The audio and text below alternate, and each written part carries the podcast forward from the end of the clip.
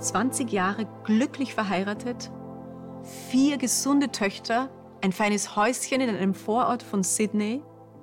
Die Verkäuferin Leanne Blake hat alles, was man sich wünschen kann. Und doch wissen alle Familienmitglieder, dass ihr etwas fehlt. Dass es einen Platz in ihrem Herzen gibt, der seit vielen, vielen Jahren leer steht und den niemand füllen kann. Niemand außer Peter, ihr Erstgeborener. Mit 17 war die Australierin schwanger geworden und nach der Geburt mit dem Kindesvater in dessen Heimatort in Neuseeland gezogen. Lians Ehemann blieb bald immer öfter nach der Arbeit mit Freunden in der Kneipe. Die junge Mutter fand in dem abgelegenen Dorf keinen sozialen Anschluss. Sie funktionierte nur einsam und bedrückt vor sich hin. Als der kleine Peter vier Jahre alt wurde und sie merkte, dass sie erneut schwanger war, da brach sie zusammen. Ich, über, ich überlebe das hier nicht, klagte sie. Unsere Ehe ist schon jahrelang am Ende. Ich, ich muss zurück in meine Heimat. Geh ruhig, sagte ihr Mann kalt. Aber Peter bleibt hier. Liane war zu zermürbt, zu machtlos, um zu kämpfen. Sie konnte ihren Sohn nicht zurücklassen. Sie konnte ihm aber auch keine Versorgung bieten. Wie sollten sie denn leben? Ohne Wohnung, ohne Geld, ohne Job.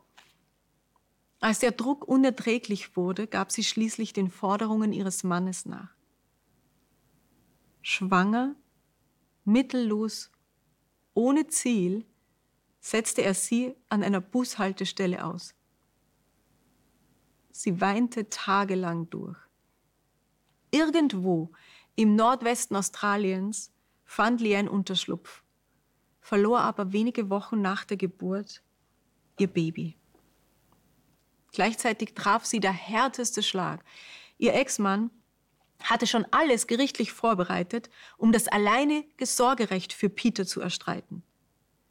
Es fühlte sich so an, als würde der einzig lebendige Teil von mir abgerissen, erinnert sich die 48-Jährige. Ja, sie hat heute einen lieben Mann, eine wunderbare Familie und ein Zuhause gefunden. Aber ihr einziger Sohn, den hat sie vor 26 Jahren verloren. Und fast täglich erinnern sie Kleinigkeiten an das runde Gesicht mit den klaren Augen, das jetzt irgend, irgendwo einem erwachsenen Mann gehört. Über die neuseeländische TV-Dokumentationsreihe Lost and Found gelingt es Liane eines Tages, Peters Telefonnummer auswendig zu, ausfindig zu machen.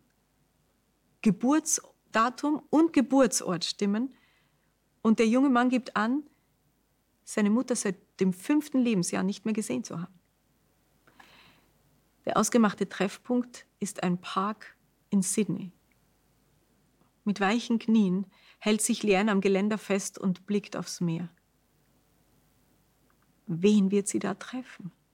Wird dieser Mann immer noch ihr Peter sein? Werden sie einander irgendwie erkennen? Und dann taucht er zwischen den Sträuchern auf. Fremd und muskulös und doch mit denselben Locken und denselben Augen. Und er breitet seine Arme aus für diese dunkelhaarige Frau, die sein Leben lang nur vage durch seine Erinnerungen schwebte und die ihn nun schluchzend an sich drückt. Peter weiß es, Lian weiß es. Sie sind Mutter und Sohn und 26 Jahre Trennung konnten das nicht aufheben.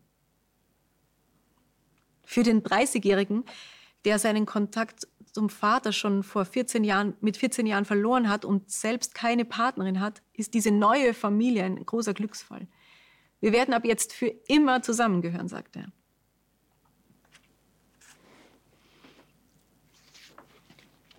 Der britische Gitarrist und Sänger Eric Clapton hat wie Leanne seinen Sohn mit viereinhalb Jahren zum letzten Mal gesehen.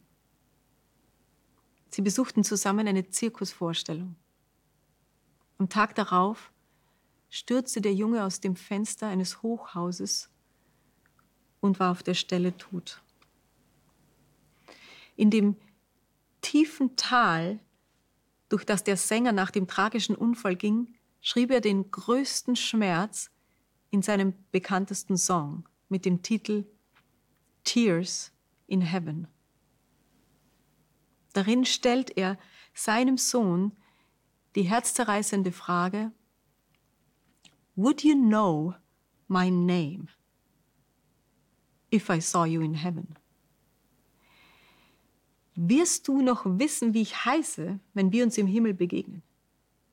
Wirst du mich wiedererkennen? Wird alles so sein wie früher? Wirst du meine Hand halten, wenn wir uns im Himmel begegnen? fragt er.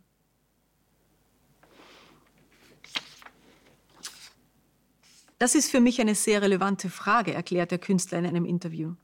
Denn ich weiß die Antwort einfach nicht.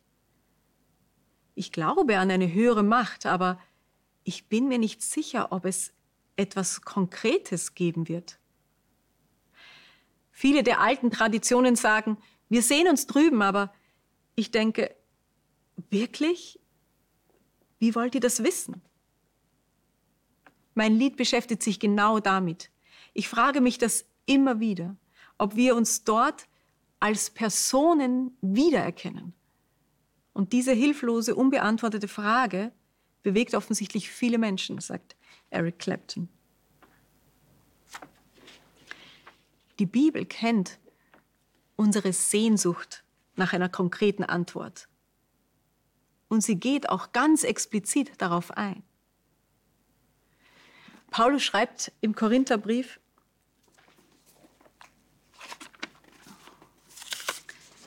Ich sage euch jetzt ein Geheimnis. Gott wird uns alle verwandeln. Und das wird ganz plötzlich geschehen, in einem einzigen Augenblick, denn unser vergänglicher Körper, der dem Tod verfallen ist, muss in einen unvergänglichen Körper verwandelt werden. Nein, sagt Paulus, unser Selbst wird sich nicht auflösen im Strom des ewigen Bewusstseins. Wir werden als ich und als du in einem neuen Körper weiter existieren.